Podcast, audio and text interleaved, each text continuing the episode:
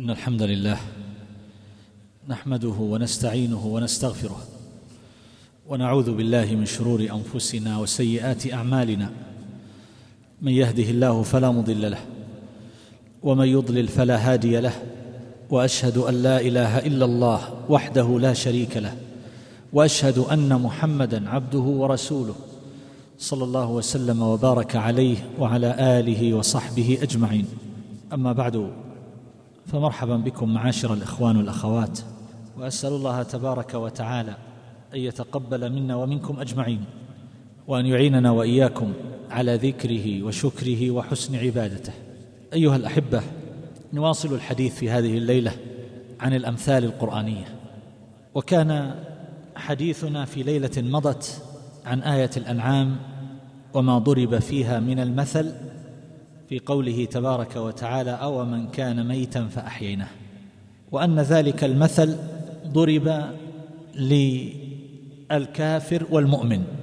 فالميت هو الكافر أحياه الله تبارك وتعالى بالإيمان إذا شاء له الهداية.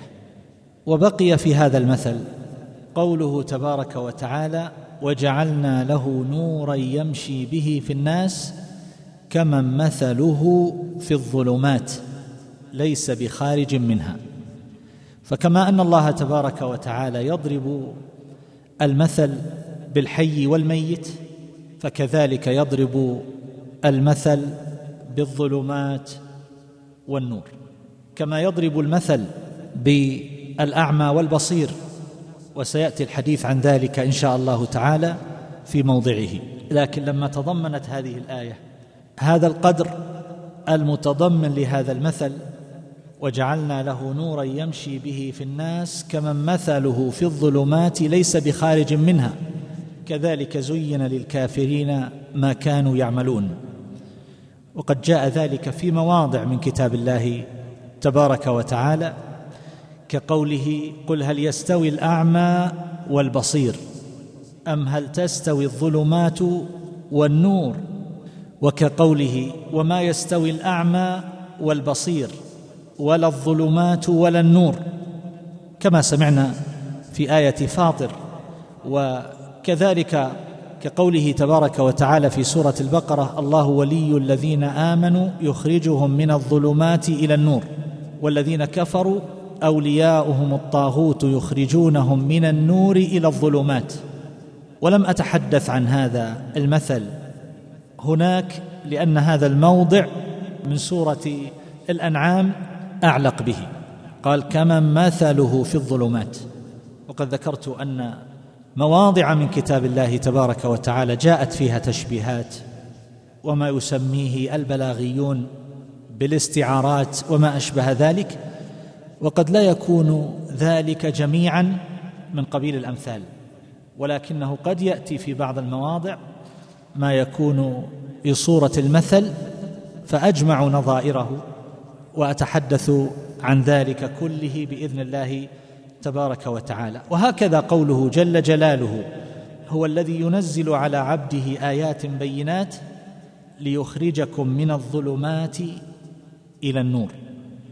وقوله ليخرج الذين آمنوا وعملوا الصالحات من الظلمات إلى النور كما أن الله تبارك وتعالى سمى كتابه نورا كما في قوله قد جاءكم من الله نور وكتاب مبين يهدي به الله من اتبع رضوانه سبل السلام ويخرجهم من الظلمات إلى النور بإذنه ويهديهم إلى صراط مستقيم.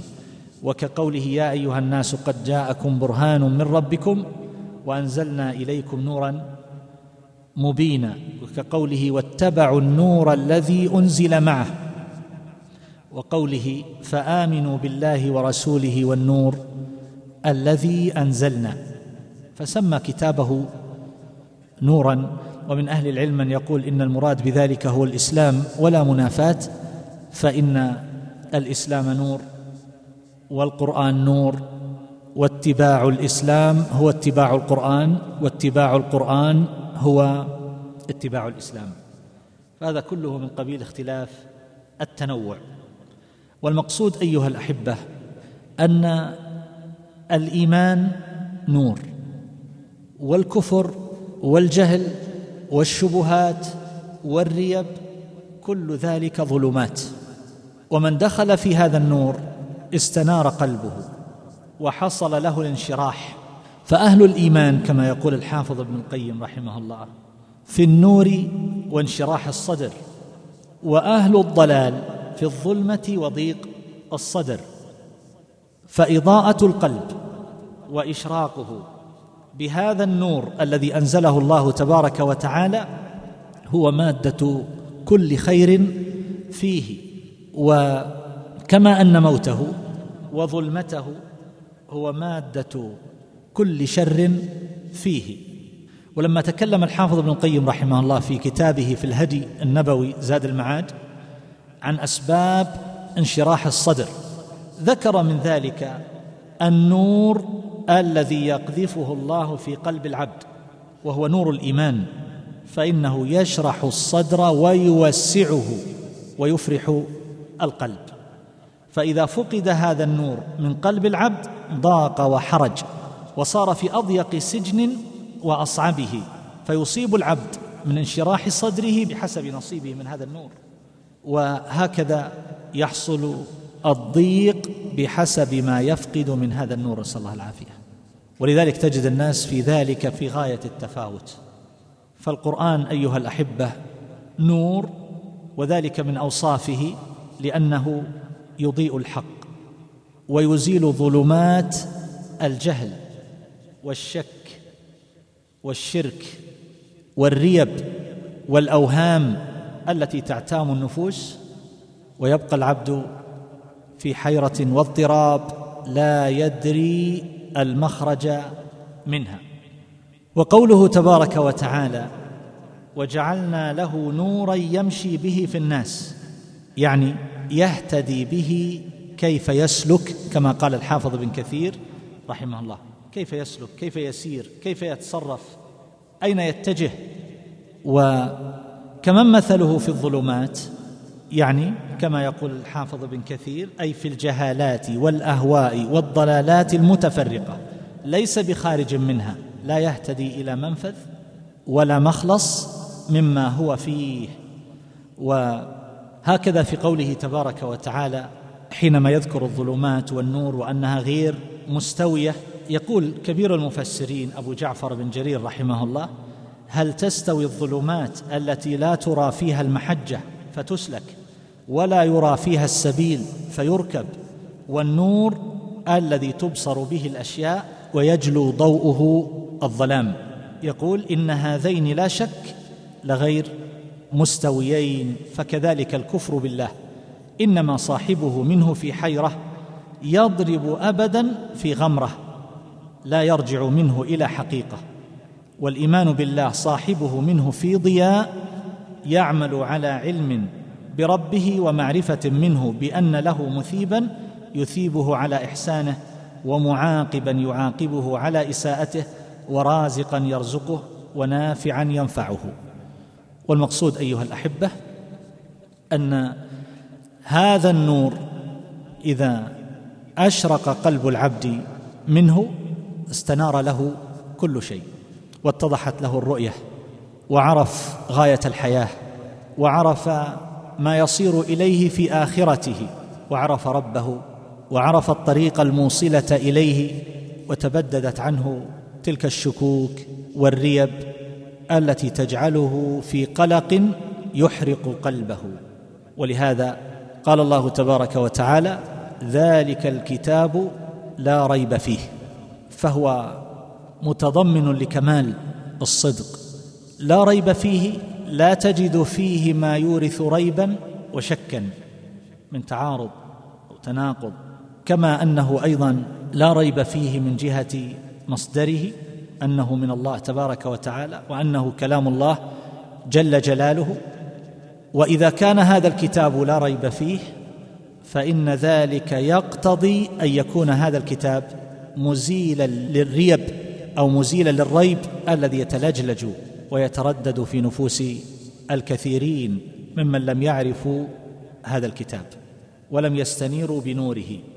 فنحن أيها الأحبة متى ما أراد العبد أن يحصل له الانشراح واستنارة القلب وإشراق النفس والمعرفة الكاملة فيما تطلب معرفته مما يزيل الحيرة عن العبد فعليه أن يقبل على هذا القرآن وأن يتبصر بمعانيه وهداياته وأن يعمل بمقتضى ذلك وعلى قدر دخوله في هذا النور على قدر ما يكون له من النصيب من هذا الإشراق والهدى الذي ضمنه الله تبارك وتعالى في هذا الكتاب وجعل هذا الدين هاديا هاديا إليه.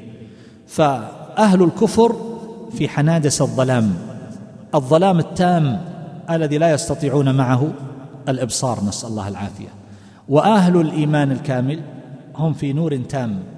ثم بعد ذلك يكون الناس على مراتب كما سمعنا في هذه الآية العظيمة التي قرأها الإمام في هذه الصلاة وهي قوله تبارك وتعالى ثم أورثنا الكتاب الذين اصطفينا من عبادنا فمنهم ظالم لنفسه ومنهم مقتصد ومنهم سابق بالخيرات بإذن الله ذلك هو الفضل الكبير. فأهل الإيمان الذين اصطفاهم الله عز وجل لوراثه هذا الكتاب أولئك طائفة غير الكفار الذين يخبطون في الظلمات لا يعرفون طريقا للخروج منها. فهؤلاء أعني أهل الإيمان هم أيضا على مراتب في الاستضاءة بهذا النور والانتفاع بهذا القرآن والعمل بما تضمنه. ولذلك تجد الناس في مراتب العبودية على على درجات ورتب عظيمة جدا سواء كان ذلك في العبادة الواحدة أو كان ذلك في العبادات المتنوعة. فمنهم من يفتح له في باب ومنهم من يفتح له في أبواب ومنهم من يضرب في كل باب بسهم. فنسأل الله عز وجل أن يشرح صدورنا بنور القرآن وأن ينور به قلوبنا وأن يجعله ربيعا لها وجلاء لهمومنا وذهابا لأحزاننا. وان يذكرنا منه ما نسينا وأن يعلمنا منه ما جهلنا وأن يرزقنا تلاوته آناء الليل وأطراف النهار على الوجه الذي يرضيه عنا.